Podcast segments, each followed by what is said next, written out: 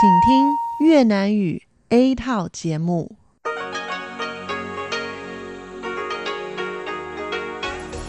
Đây là đài phát thanh quốc tế Đài Loan RTI.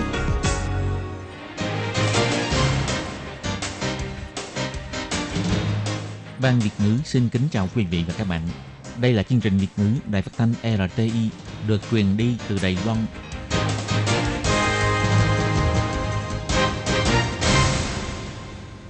Lê Phương xin chào các bạn, các bạn thân mến. Hoan nghênh các bạn theo dõi chương trình Việt ngữ hôm nay, thứ hai ngày 13 tháng 5 năm 2019, tức ngày mùng 9 tháng 4 âm lịch năm kỷ hợi.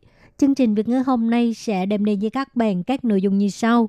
Trước hết là phần tin thời sự của Đài Loan, kế tiếp là bài chân đề, sau đó là các chương mục tiếng hoa cho mỗi ngày, tìm hiểu Đài Loan và bảng xếp hạng âm nhạc. Nhưng trước tiên, Lê Phương sẽ mời các bạn theo dõi phần tin thời sự của Đài Loan và trước hết là các mẫu tin tóm tắt.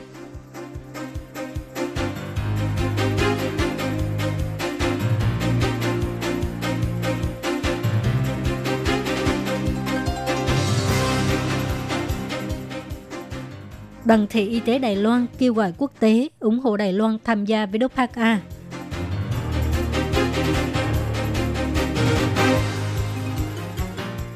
Cục An ninh Quốc gia cho hay không cần nước Cộng sản bảo chúng tôi nên làm thế nào.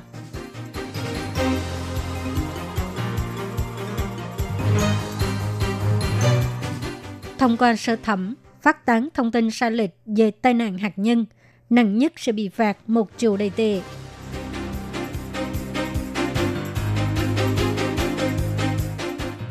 Đài Loan và Việt Nam hợp tác phòng chống bệnh lao chính sách thứ năm mới của Sở Kiểm soát Dịch bệnh được đánh giá cao.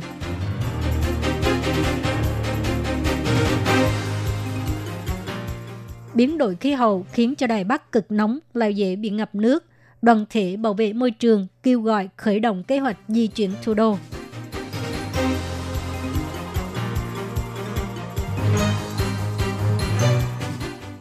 Hội trợ du lịch quốc tế Đài Bắc sẽ được diễn ra kể từ ngày 17 tháng 5 cho đến ngày 20 tháng 5.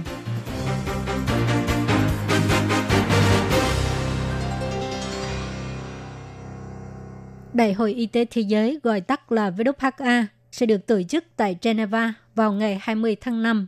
Do yếu tố chính trị, Đài Loan chưa được mời tham gia, nhưng tiếng nói ủng hộ Đài Loan tham gia quốc tế càng năm càng nhiều. Ví dụ như 90 nghị sĩ quốc hội của ba nước ở vùng biển Baltic, Cựu trưởng Bộ Y tế Mỹ Tom Price và Hiệp hội Y học Thế giới không những gửi thư cho Giám đốc Tổ chức Y tế Thế giới mà còn công khai đưa ra bản tuyên bố ủng hộ Đài Loan tham dự tổ chức quốc tế.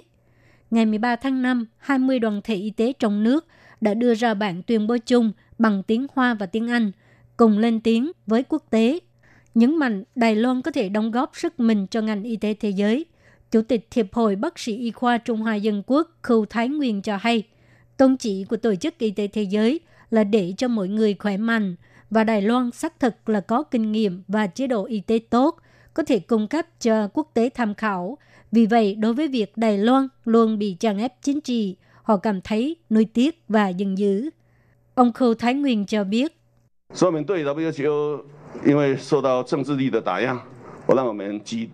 Chúng tôi cảm thấy nuối tiếc và giận dữ đối với việc với Đốc bị ảnh hưởng bởi sự tràn ép chính trị đã nhiều lần không mời Đài Loan tham gia Đại hội Y tế Thế giới. Chúng ta nên lên án tất cả quyền lực chính trị không đúng đắn, ảnh hưởng đến giá trị phổ quát y tế thế giới.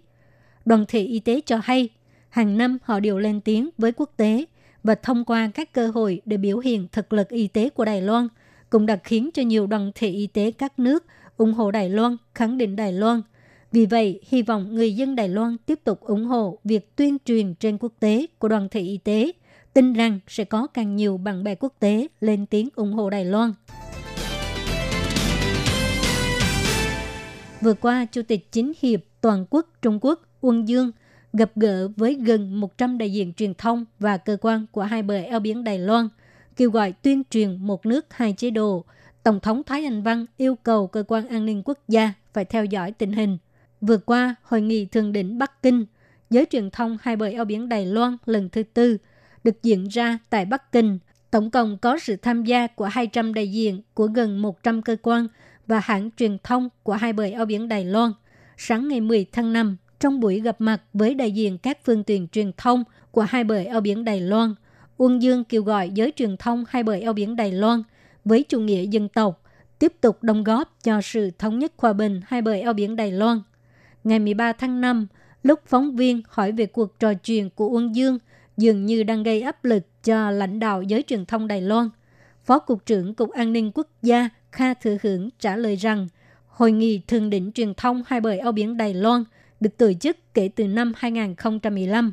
Nhưng cuộc trò chuyện lần này của Uông Dương có những nhận xét rất cực đoan và đầy tính khiêu khích, nhất là đề cập đến một nước hai chế độ. Đài Loan là con cờ của Mỹ, thậm chí còn nói Mỹ không thể nào tiến hành chiến tranh vì Đài Loan, cũng không thể giành được thắng lợi trong chiến tranh, vân vân.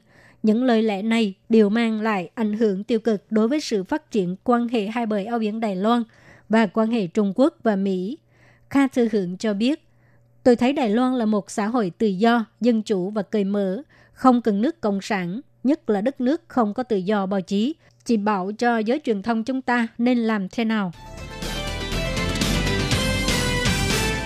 Ngày 13 tháng 5, Viện Lập pháp thông qua sơ thẩm về dự thảo sửa đổi Điều 31 của đạo luật ứng phó khẩn cấp tai nạn hạt nhân nếu phát tán thông tin sai lệch hoặc tin đồn về tai nạn hạt nhân gây thiệt hại cho người khác, cao nhất sẽ bị phạt một triệu đầy tệ. Nếu khiến cho người khác tử vong, có thể sẽ bị kết án tù chung thân.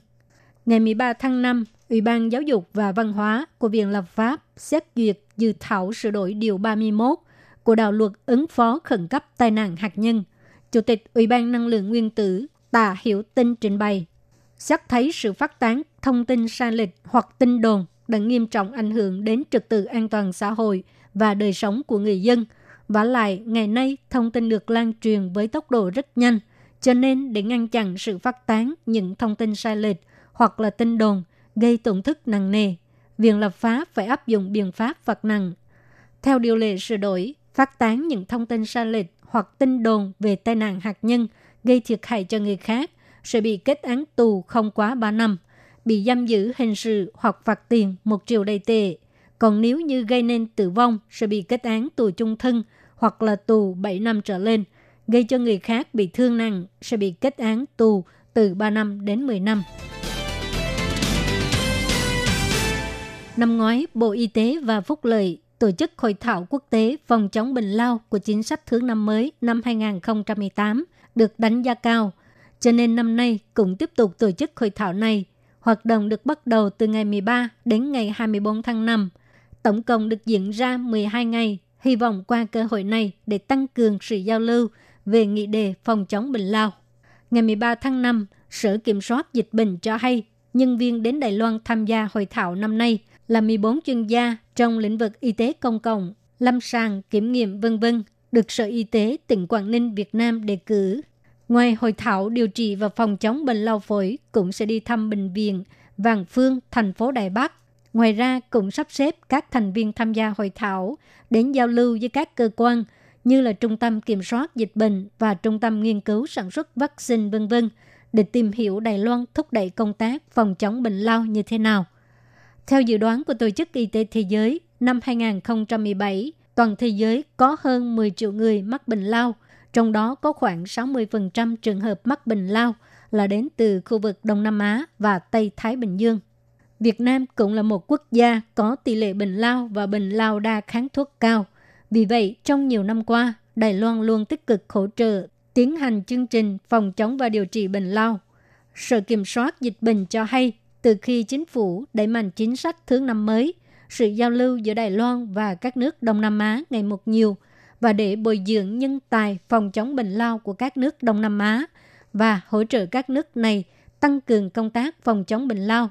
Ngoài tổ chức hội thảo để giao lưu với Việt Nam ra, Sở Kiểm soát Dịch bệnh cùng cử phái nhân viên đến Việt Nam để thực hiện công tác phòng chống bệnh lao vào tháng 9 năm 2018 và tháng 3 năm 2019 hy vọng có thể tăng cường năng lượng cho công tác phòng chống bệnh lao trong khu vực và cùng nhau hợp tác để đạt được mục tiêu toàn cầu là loại bỏ bệnh lao vào năm 2035. Sự nóng lên toàn cầu đã khiến cho khí hậu biến đổi mạnh. Các nước trên thế giới đều áp dụng các biện pháp ứng phó. Quốc hội Anh và Ái Nhị Lan lần lượt tuyên bố tình trạng khẩn cấp về khí hậu. Gần đây, Jakarta, thủ đô của Indonesia, với dân số gần 10 triệu người, cũng đã công bố khởi động kế hoạch di chuyển thủ đô. Ngày 13 tháng 5, Chủ tịch Liên minh Hành động vì không khí trong lành Đài Loan, Diệp Quang Bồng, học giả biến đổi khí hậu Trần Thiệu Luân, nhà khí tượng học Bành Khởi Minh cùng mở họp báo nhấn mạnh sự biến đổi khí hậu đã làm tăng rủi ro ở nơi công cộng. Họ kêu gọi chính phủ nên tích cực thực hiện chính sách giảm phát khải khí carbon, đồng thời nghiêm túc cân nhắc khởi động kế hoạch di chuyển đô thị Đài Bắc. Trần Chiêu Luân và Bành Khởi Minh đều đưa ra cảnh báo. Họ cho biết, hành động giảm phát thải khí carbon của Đài Loan là có một sự chênh lệch đối với sự trong đời của quốc tế. Người dân Đài Loan cũng không có cảnh giác đối với nghị đề nóng lên toàn cầu. Những điều này đều có thể khiến cho Đài Loan bị ảnh hưởng nặng nề đối với sự biến đổi khí hậu sau này. Liên minh hành động vì không khí trong lành Đài Loan cho hay họ sẽ ảnh hưởng phong trào bảo vệ môi trường thứ sáu vì tương lai của quốc tế. Ngày 24 tháng 5 sẽ kêu gọi tất cả học sinh Đài Loan nghỉ học hôm đó vì nóng lên toàn cầu. Và cũng sẽ có cuộc biểu tình tại Đài Bắc để kêu gọi chính phủ nhìn thẳng vào nghị đề biến đổi khí hậu và kêu gọi chính phủ khởi động kế hoạch di chuyển đô thị. Hội trợ du lịch quốc tế Đài Bắc sẽ được diễn ra kể từ ngày 17 tháng 5 đến ngày 20 tháng 5. Tổng cộng sẽ có 1.200 gian hàng tham gia hội trợ. Vé máy bay một chiều chưa bao gồm tiền thuế. Từ Đài Bắc đến Macau của hãng hàng không giá rẻ, khoảng chừng 599 đại tệ, còn rẻ hơn cả xe lửa cao tốc. Ngoài ra, đi du lịch Nam Hàn, Thái Lan, Hồng Kông, Macau chưa được 10.000 đại tệ. Hội trợ du lịch quốc tế Đài Bắc là hội trợ du lịch lớn nhất trên toàn Đài Loan, do sắp tới sẽ có kỳ nghỉ Tết Đoan Ngọ, được nghỉ liên tục 3 ngày và kỳ nghỉ hè là mùa cao điểm du lịch. Hãng hàng không giá rẻ sẽ đưa ra khuyến mại cho các chuyến du lịch nước ngoài. Vé một chiều chưa bao gồm tiền thuế từ Đài Bắc đến Macau, giá thấp nhất là 599 đại tệ. Vé một chiều chưa bao gồm tiền thuế, bay Philippines từ 700 tới 1.000 đại tệ. Đi Nhật Bản, vé một chiều chưa bao gồm tiền thuế từ 1.200 đến 2.000 đại tệ. Phát ngôn viên của hãng hàng không giá rẻ, ông Hứa Chí Viện cho hay. Ngày 4 tháng 6 mới bắt đầu có chuyến bay đến đảo Palawan. Chúng tôi sẽ đưa ra giá ưu đãi 799 đại tệ. Đảo Palawan là hòn đảo thiên đường của Philippines. Hệ sinh thái tự nhiên và cảnh đẹp ở đây khiến cho con người phải ngỡ ngàng. Ngoài vé máy bay giá siêu rẻ ra, du lịch bằng du thuyền cũng rất rẻ. Giám đốc phòng tiếp thị công ty du lịch Lý Tư Dung cho hay. Đợt thứ ba đi du lịch đảo Ishigaki 3 ngày, giá thấp nhất chỉ có 5.900 đầy tệ, chủ yếu là thiết kế dành cho gia đình. Các nhà kinh doanh du lịch khác đưa ra tour du lịch Hàn Quốc, Thái Lan, Hồng Kông, Macau với giá chưa được 10.000 đầy tệ. Còn nhà kinh doanh khách sạn trong nước thì đưa ra mức giá khuyến mại trong khoảng thời gian và điều kiện sử dụng nhất định. Nhưng cơ hội này, người dân hãy nhanh tay mua phiếu ăn và phiếu nghỉ qua đêm tại khách sạn. Giám đốc Bộ phận Tiếp thị Truyền thông Khách sạn Kha Phùng Nghi cho hay. Đặt phòng với giá rẻ, nhiều nhất giảm đến gần 80%. Hội trợ du lịch quốc tế Đài Bắc tung ra nhiều chương trình khuyến mãi, nhưng cũng xin nhắc nhở rằng phải chú ý đến các chi tiết như thời hạn sử dụng vân vân, kẻo ảnh hưởng đến quyền lợi của mình.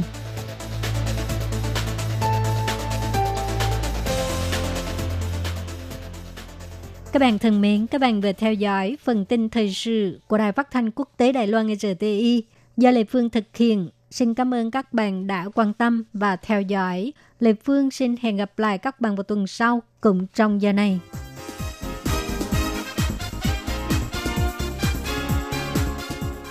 Xin chào quý vị và các bạn thính giả thân mến. Chương trình phát thanh tiếng Việt của Đài Phát thanh Quốc tế Đài Loan RTI được truyền thanh 3 buổi tại Việt Nam – mỗi buổi phát một tiếng đồng hồ. Buổi phát chính vào lúc 6 giờ đến 7 giờ tối hàng ngày giờ Việt Nam qua tần số SW 9425 kHz với sóng dài 19 m. Buổi phát lại lần thứ nhất vào hôm sau 9 giờ tới 10 giờ tối Việt Nam qua tần số SW 9625 kHz với sóng dài 31 m bị phát lại lần hai vào hôm sau 7 giờ tới 8 giờ sáng giờ Việt Nam qua tần số SW 11.655 kHz với sóng dài 25 m.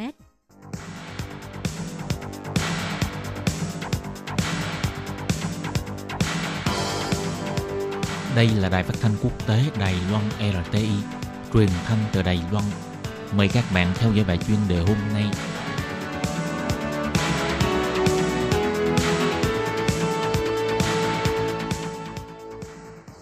xin kính chào quý vị và các bạn. Chào mừng các bạn đến với bài chuyên đề ngày hôm nay. Chuyên đề hôm nay có chủ đề là Chủ tịch nhà xuất bản Hangisa Kim In Ho nói sách là nguồn sức mạnh quan trọng làm thay đổi xã hội quốc gia.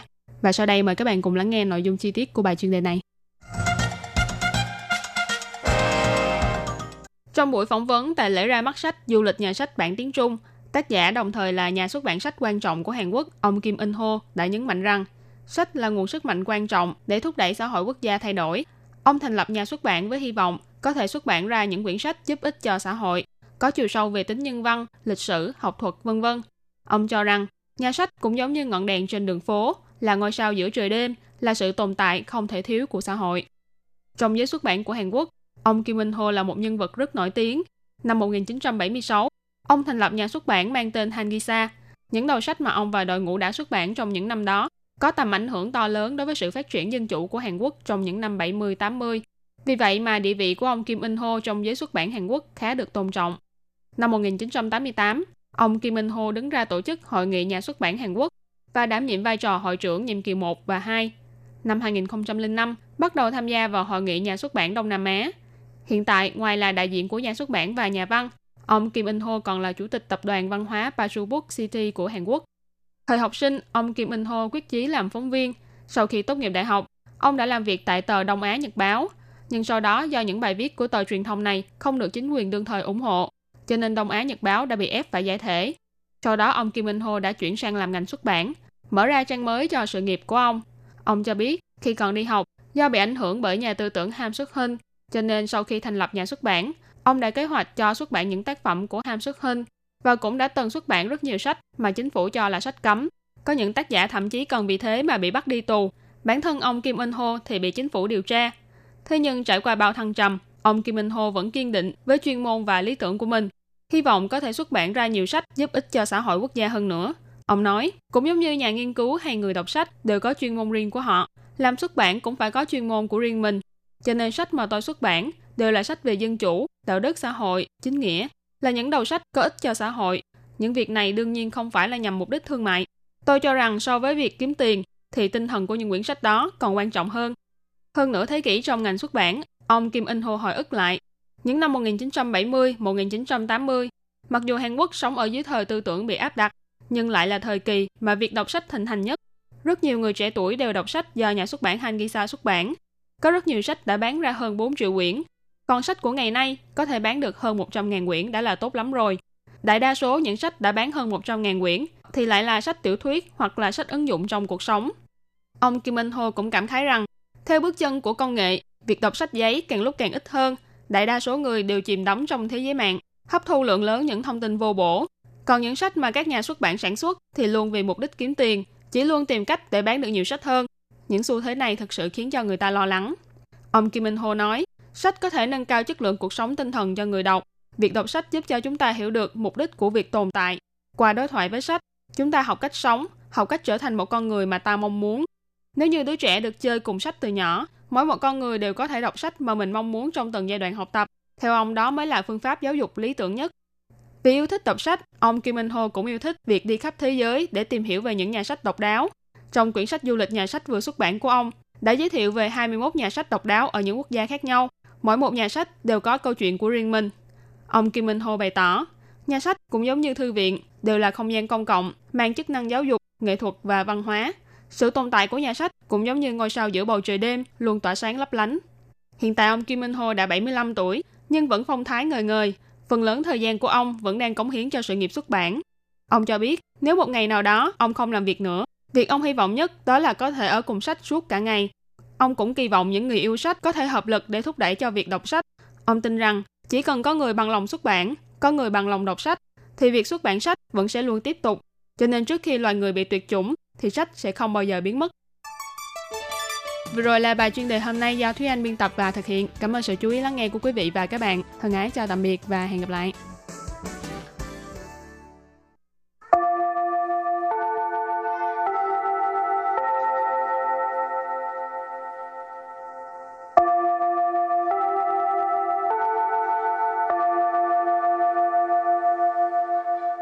Xin mời quý vị và các bạn đến với chuyên mục Tiếng Hoa cho mỗi ngày do Lệ Phương và Thúy Anh cùng thực hiện.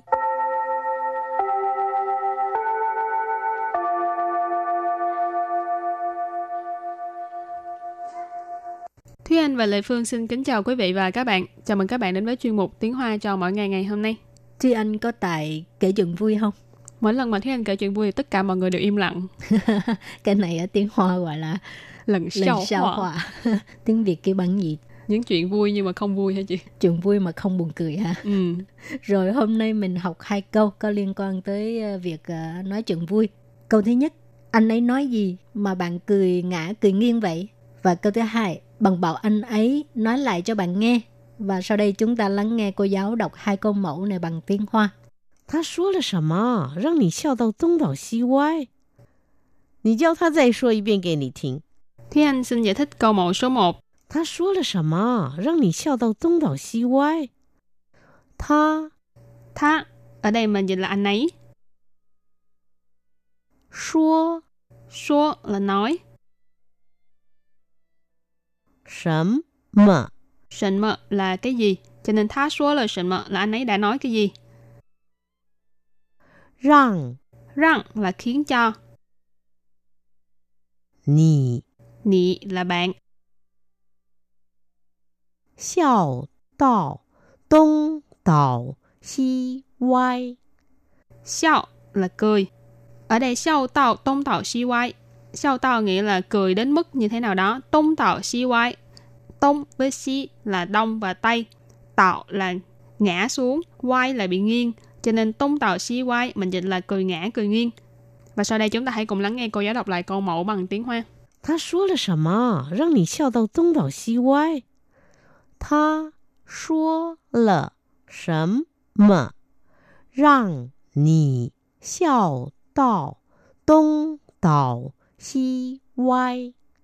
Câu này có nghĩa là anh ấy nói gì mà bạn cười ngã cười nghiêng vậy? Và câu thứ hai, bằng bảo anh ấy nói lại cho bạn nghe. 你叫他再说一遍给你听。 Và sau đây Lê Phương xin giải thích câu 2.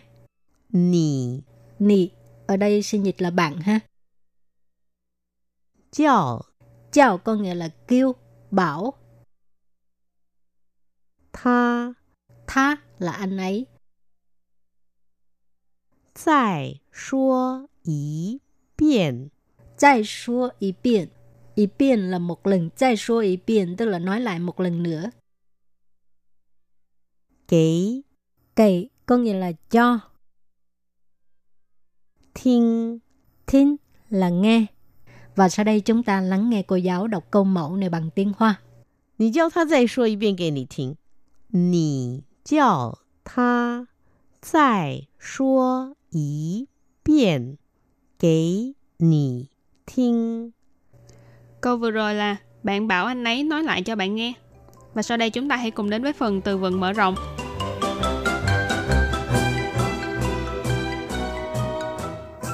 玩笑, Quán xiao.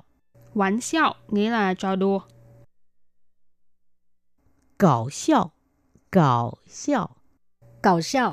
Hài hước hay là gây cười, chọc cười.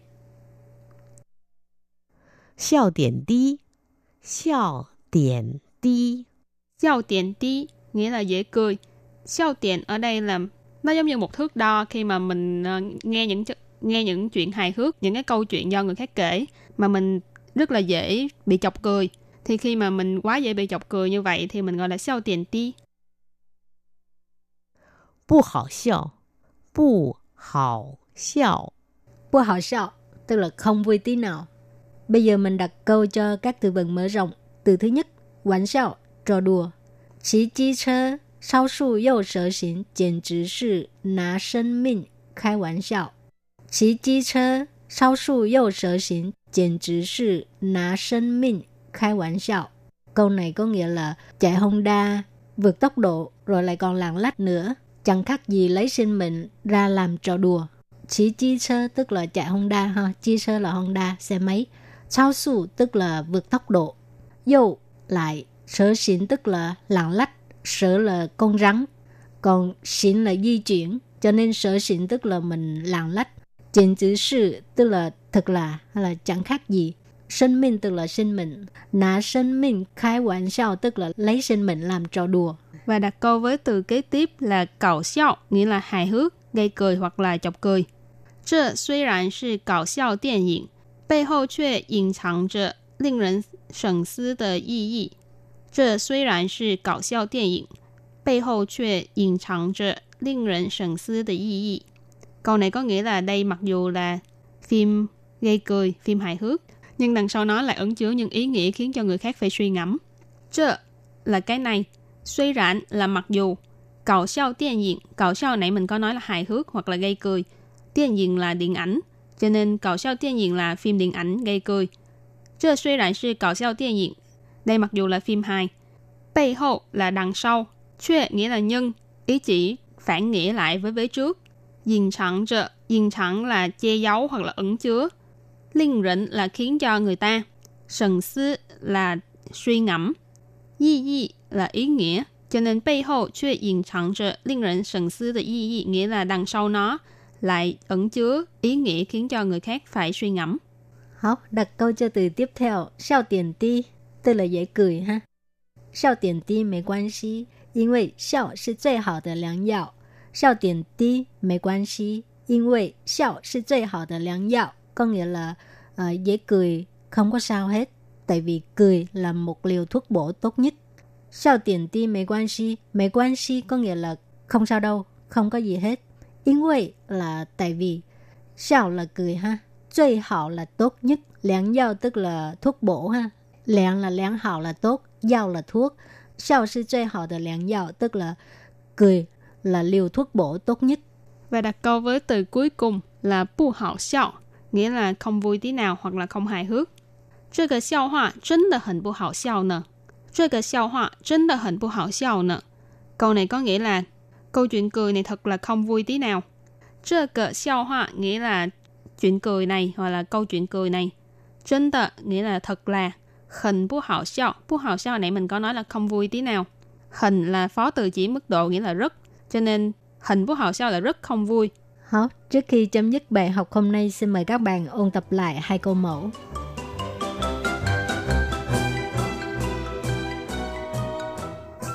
他说了什么，让你笑到东倒西歪？他 Tha, ở đây mình dịch là anh ấy. 说 Số là nói. 什么？ Sịnh mờ là cái gì? Cho nên tha số là sịnh mờ là anh ấy đã nói cái gì? 让 Răng là khiến cho. 你 Nị là bạn. 笑到东倒西歪？ Xiao là cười. Ở đây xiao tạo tông tạo si quay. Xiao tạo nghĩa là cười đến mức như thế nào đó. Tông tạo si quay. Tông với si là đông và tây. Tạo là ngã xuống. Quay là bị nghiêng. Cho nên tông tạo si quay mình dịch là cười ngã, cười nghiêng. Và sau đây chúng ta hãy cùng lắng nghe cô giáo đọc lại câu mẫu bằng tiếng Hoa. 他说了什么，让你笑到东倒西歪？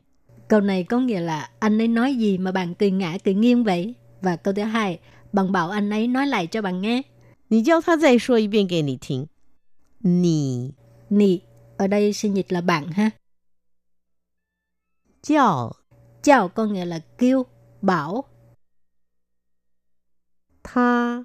Tha là anh ấy. Zài xua ý biện.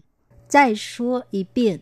Ý biện là một lần. Zài xua ý biện tức là nói lại một lần nữa.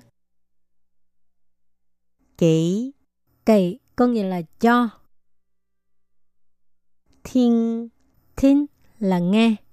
Và sau đây chúng ta lắng nghe cô giáo đọc câu mẫu này bằng tiếng Hoa. 你叫他再说一遍给你听。 Câu vừa rồi là bạn bảo anh ấy nói lại cho bạn nghe. Và vừa rồi cũng đã khép lại chuyên mục tiếng Hoa cho mỗi ngày ngày hôm nay. Cảm ơn các bạn đã chú ý theo dõi. Bye bye! Bye bye.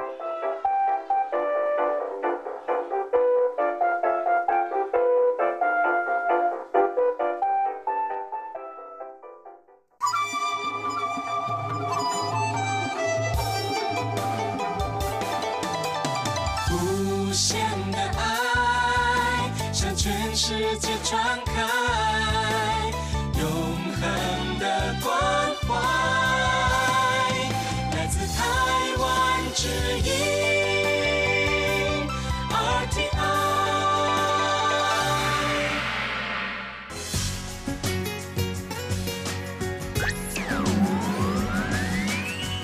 vị đang đón nghe chương trình Việt ngữ Đài RTI truyền thanh từ Đài Loan.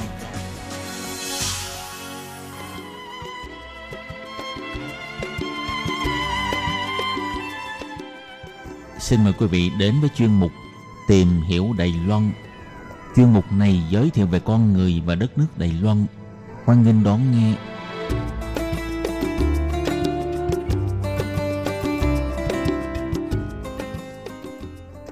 Các bạn thân mến, Hải Ly xin chào các bạn. Hoan nghênh các bạn đến với chuyên mục tìm hiểu Đài Loan vào thứ hai hàng tuần. Thưa bạn thì ờ, khi mà đời sống của người Đài Loan trở nên ờ, sung túc hơn về vật chất thì người ta sẽ chú ý hơn về các cái khía cạnh tinh thần. Trong đó có vấn đề thưởng thức những món ẩm thực ờ, tinh tế. Vì vậy, trong những năm gần đây ở Đài Loan mọc lên đủ các loại hình nhà hàng Tây Tàu đều có, với đủ các món ăn từ bình dân cho đến sơn hào hải vị. Tuy nhiên, trong khoảng hơn chục năm trở lại đây, thì ở Đài Loan có một hình thức nhà hàng khá cao cấp nhưng không phổ biến rộng rãi, dành cho những thực khách sành ăn và coi trọng sự riêng tư, không muốn tới những nhà hàng quá ồn ào đông người. Thì ờ, đó chính là hình thức nhà hàng kinh doanh không công khai và không có thực đơn cố định, được gọi là nhà hàng kiểu nhà bếp riêng sư chú, chỉ phục vụ cho một số đối tượng khách cố định.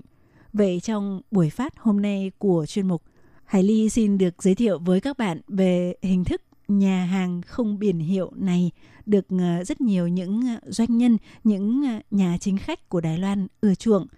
Và nội dung này là do Hải Ly biên tập từ bài viết trên tạp chí Taiwan Panorama với tựa đề Nhà bếp riêng, ẩm thực tinh tế tạo nên hương vị cuộc sống do biên tập viên Minh Hà và Hải Ly cùng kết hợp thực hiện công tác biên dịch và hiệu đính. Vậy sau đây Hải Ly xin mời các bạn theo dõi nội dung của đề tài ngày hôm nay nhé.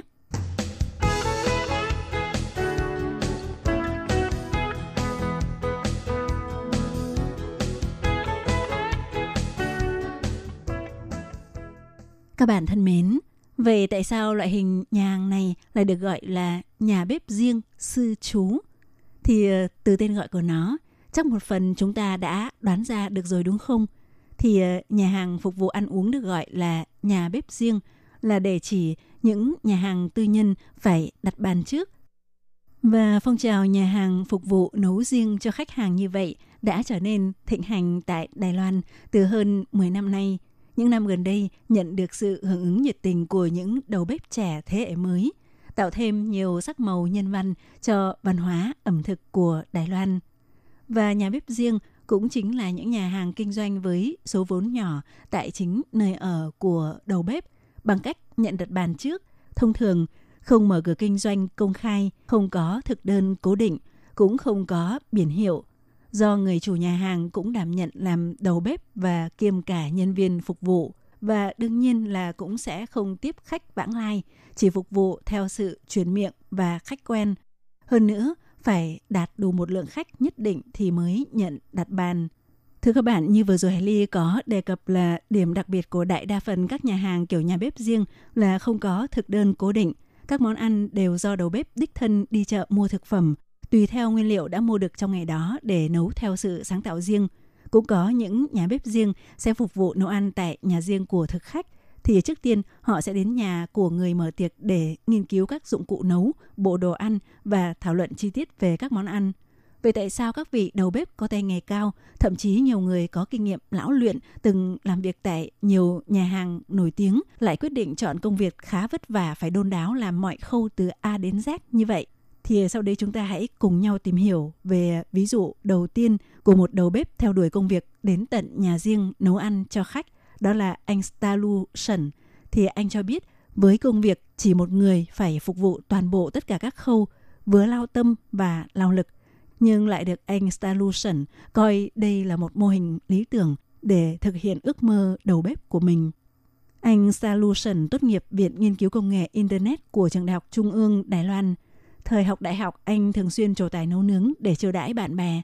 Năm 2012, anh nhận ra rằng nấu ăn là điều mình yêu thích nhất nên anh nghỉ hẳn công việc kỹ sư công nghệ thông tin có mức lương cao và ổn định, cùng hùn vốn với người khác để kinh doanh sự nghiệp kết hợp giữa sáng tạo văn hóa, cà phê với nhà bếp riêng.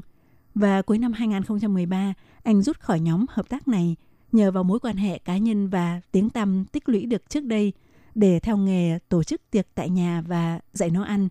Mơ ước của anh là sẽ được tự sở hữu nhà hàng riêng do chính mình quy hoạch và làm đầu bếp. Thì ờ, như trường hợp của anh Stalution, công việc này mặc dù khá lao tâm lao lực nhưng có thể giúp người đầu bếp thỏa mãn đam mê bởi được thỏa sức tạo ra những món ăn đầy sự sáng tạo và mang lại sự hài lòng cao nhất cho khách khi được thưởng thức những món ăn ngon ngay tại nhà. Vậy ngoài niềm đam mê thì còn có những nguyên nhân nào khác khiến nhiều đầu bếp trong giới ẩm thực chọn lựa hình thức kinh doanh nhà hàng theo kiểu đầu bếp riêng, sư chú này? Thì một điều rất quan trọng đối với những đầu bếp mới bắt đầu khởi nghiệp mà lại không muốn đi làm thuê, đó là việc tiết kiệm chi phí. Vì vậy, nhiều người đã quyết định chọn lựa mô hình nhà bếp riêng. Nhà văn Hồng Kông Thi Dĩnh Oánh nêu ra, nền kinh tế của Hồng Kông đã xuống dốc sau khi trao trả cho Trung Quốc vào năm 1997.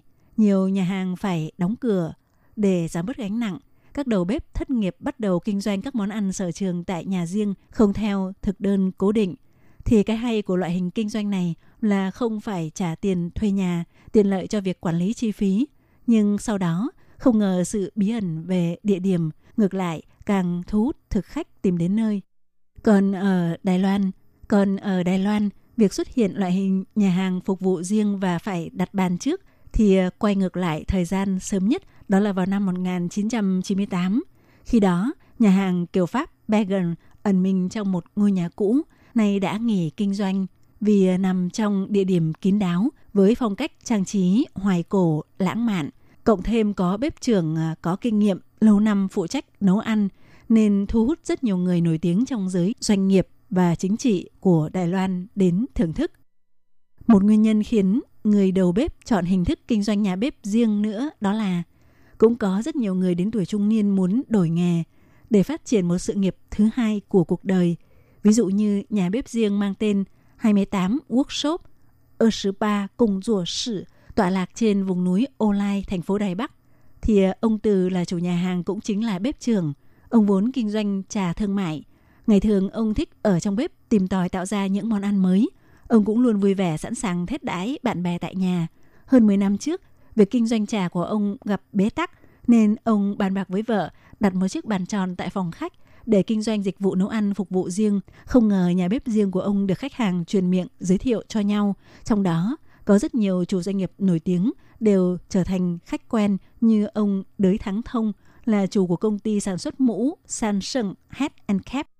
Các bạn thân mến thì ờ, một điều thú vị nữa đó là dịch vụ nhà bếp riêng cũng trở thành một loại hình khởi nghiệp điển hình của giới trẻ Đài Loan. Nhiều đầu bếp trẻ do không hài lòng việc những không gian ẩm thực truyền thống đã bị thương mại hóa quá mức nên tự thiết lập không gian làm việc riêng để chào đón những thực khách có duyên với mình. Họ chú trọng việc tương tác với khách hàng hơn cả những nhà hàng thông thường. Từ các món ăn cho đến không gian dùng bữa đều tự tay sắp xếp bài trí, có tiêu chuẩn không hề thua kém các nhà hàng cao cấp. Các bạn thân mến, những năm gần đây, trước phong trào sống chậm và xu hướng ẩm thực tinh tế lên ngôi, thì dịch vụ nhà bếp riêng đã trở nên phát triển và đa dạng hơn bởi các nguyên liệu nấu ăn phải được chọn lựa kỹ lưỡng, còn món ăn thì phải tinh tế. Thêm vào đó là sự phục vụ riêng biệt, nên mức giá trung bình cho mỗi người ít nhất là từ 1.200 đến 2.500 đài tệ. Thông thường đều nhắm vào những khách hàng chú trọng hương vị và sự riêng tư và là nhóm người tiêu dùng thuộc tầng lớp trung thượng lưu của Đài Loan, thích thưởng thức các món ăn mới lạ. Đặc biệt Sức hấp dẫn độc đáo của dịch vụ nhà bếp riêng vẫn là ở sự chân thành khoản đãi khách, như thể bạn bè và người thân trong gia đình vậy. Các bạn thân mến, đề tài của ngày hôm nay cũng xin được khép lại tại đây. Hải Ly xin cảm ơn các bạn đã quan tâm đón nghe. Thân ái, chào tạm biệt các bạn. Bye bye.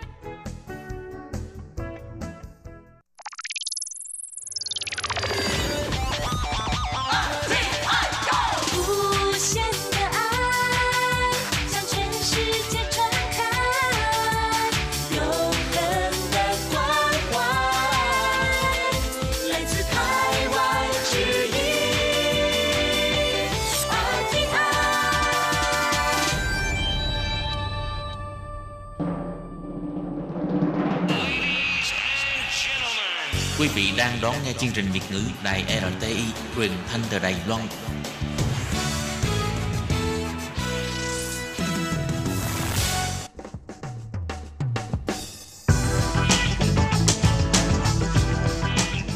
Các bạn đang lắng nghe chuyên mục bảng xếp hạng âm nhạc được phát sóng vào thứ hai hàng tuần.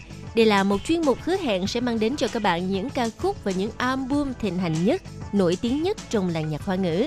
Nào bây giờ thì hãy gác bỏ lại tất cả những muộn phiền và cùng lắng nghe bảng xếp hạng âm nhạc cùng với Tường Vi.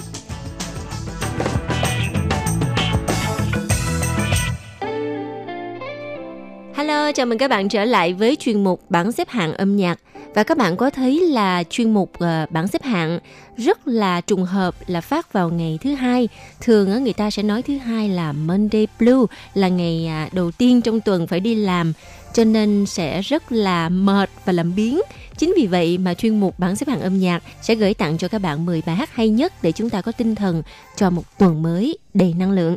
Và vị trí thứ 10 trong bảng xếp hạng tuần này đã thuộc vào tay của ban nhạc G5SH với ca khúc mang tên Sư Lên Pai Tuổi, bữa tiệc thất tình. Mời các bạn cùng thưởng thức. 挥手说着拜，我对自己说着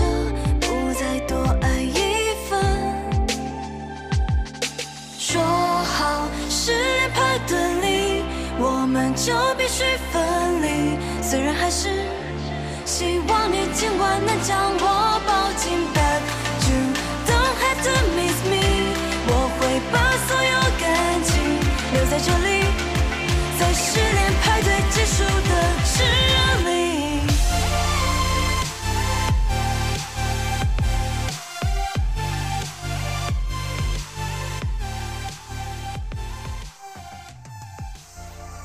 Một nam ca sĩ vô cùng tài năng và tuy rằng có một ngoại hình không được bắt mắt cho mấy nhưng mà Lũ Quảng Trung đã thật sự khẳng định tài năng của mình trong làng nhạc hoa ngữ và kể cả lĩnh vực điện ảnh.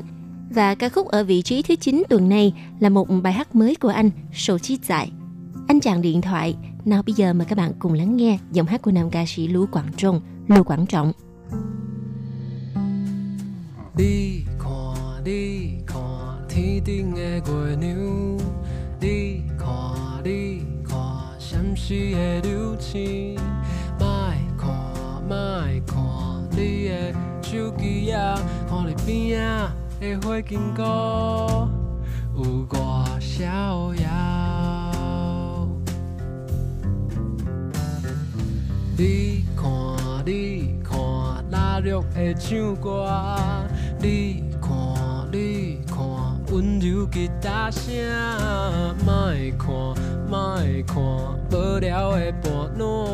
若是我叫你的名，你敢会听到我？手机也毋是你的爱人啊，哪会每一天拢甲伊蓝调调？就咱这的人，输乎手机啊，心内亲像着插头，着插头。 Tiếp theo, ca khúc được xếp vào vị trí thứ 8 trong bảng xếp hạng là bài hát mang tên Lý Cha Chu Dỗ, Bỏ Nhà Ra Đi với giọng hát của nữ ca sĩ Tiên Tăng, Đinh Đăng. Mời các bạn cùng lắng nghe. 偷偷关上门，轻轻眼泪流。出发那一刻，灿烂的星空， 午夜的列车，狂奔的寂寞，在心底唱着坚定的美梦。让自己冲动，去犯错，去撞得头破血流，离开我，去找我，和我欠我自己的承诺。离家出走，才能带回属于我的美梦。爱着我的人儿啊，能不能再为我等候？我只能勇敢离家出走，才能让我的生命更感动。我相信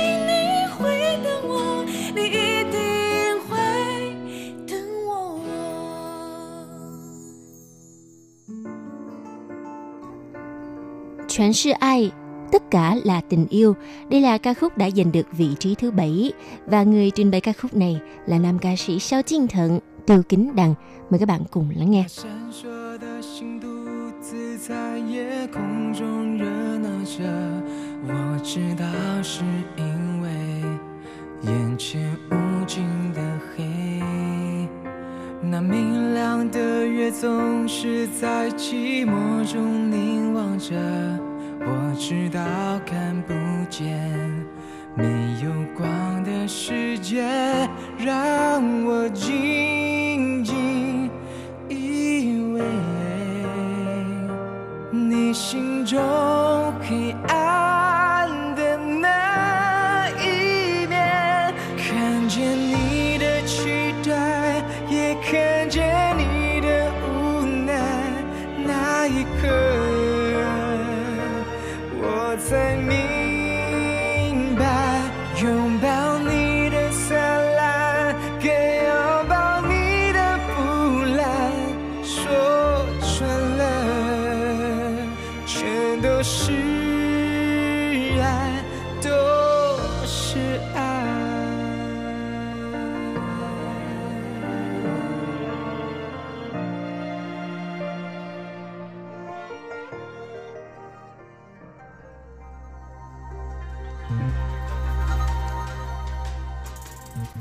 Vâng thưa các bạn, vị trí thứ sáu trong tuần này là một ca khúc khá là đặc biệt mang tên Tân Quý Phi say rượu, Xin Quay Phê醉酒.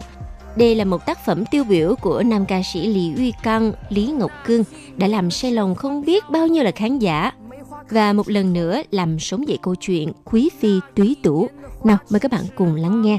留下了太多愁。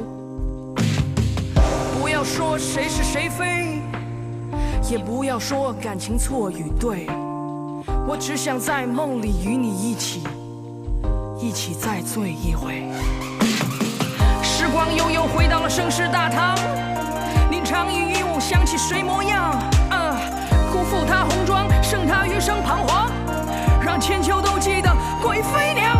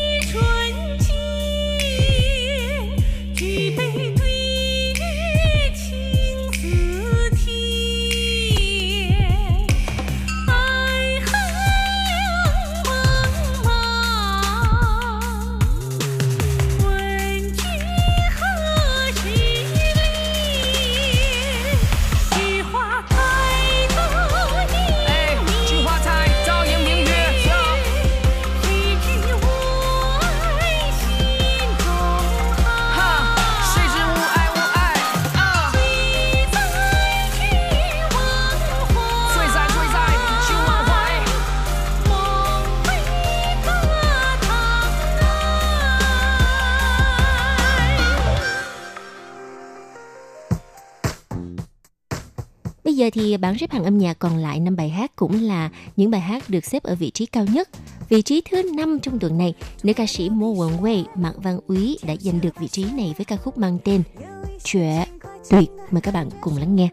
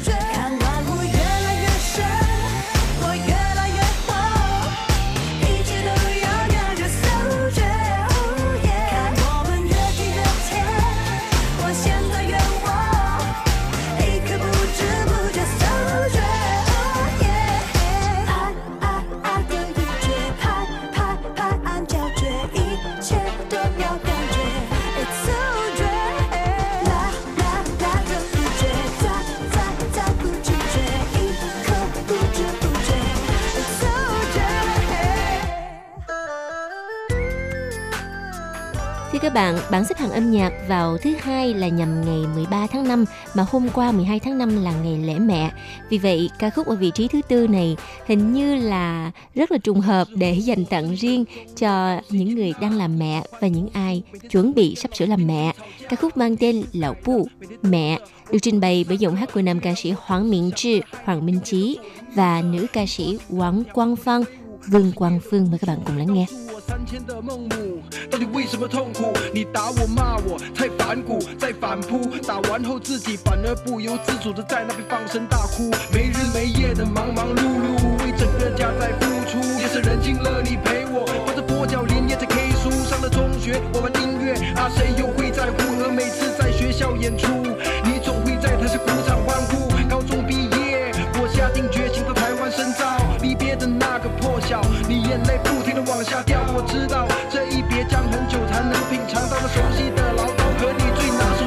tall.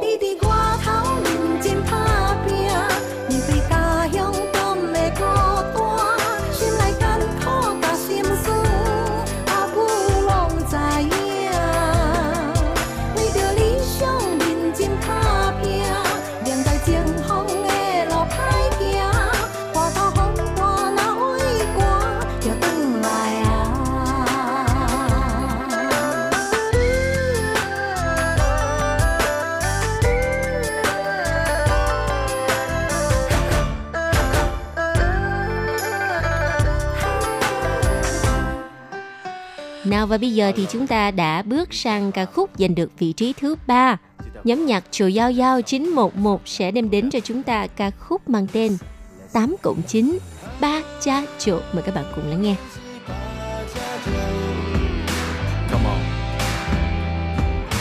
Three, two, one.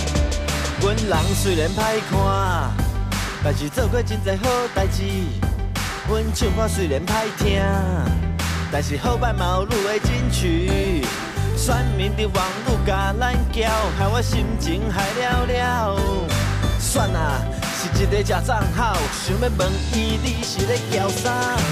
我的人生怎么过的，关你屁事，收拾好了。对我家人，对我朋友，完全没有亏欠。不管酒店还是夜店，吃个宵夜，走在路上都是我们的歌，跟你说声抱歉。有的人曾经昏天暗地，也有人心情曾经荡到谷底。散播欢乐，散播爱，酸面散播负面，散播坏，做好你自己一定没问题，Everything will be alright。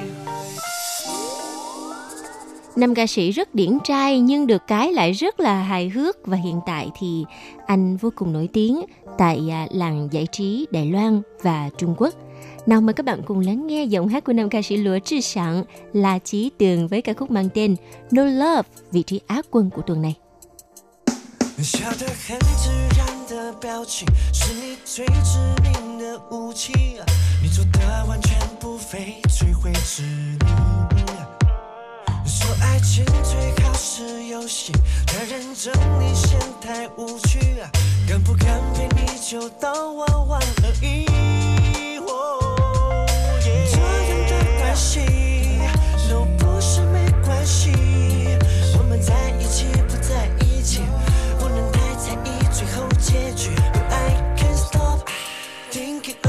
about you, and I know I can't stop, baby, dreaming about you.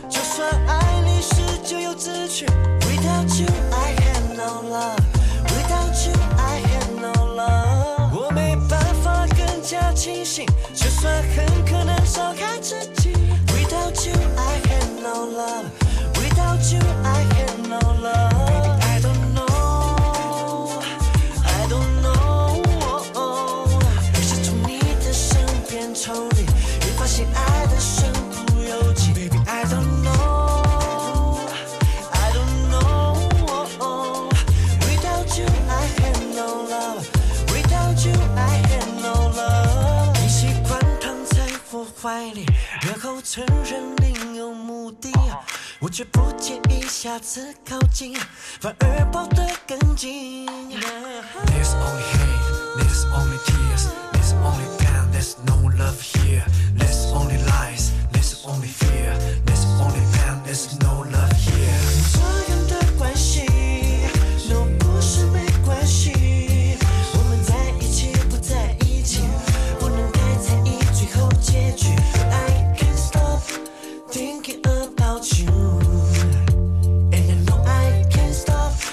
请别闹了吧 you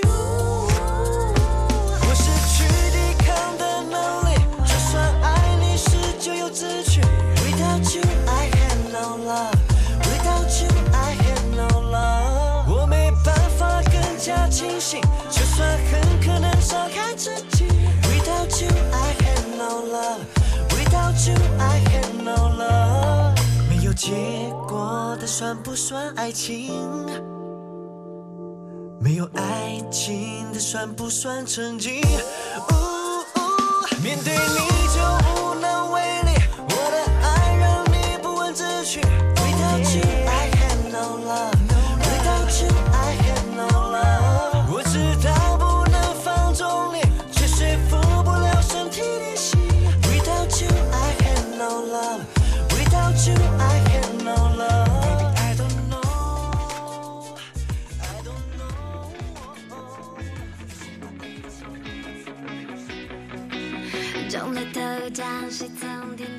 Và vị trí cuối cùng của bảng xếp hạng âm nhạc cũng là bài hát hay nhất trong tuần.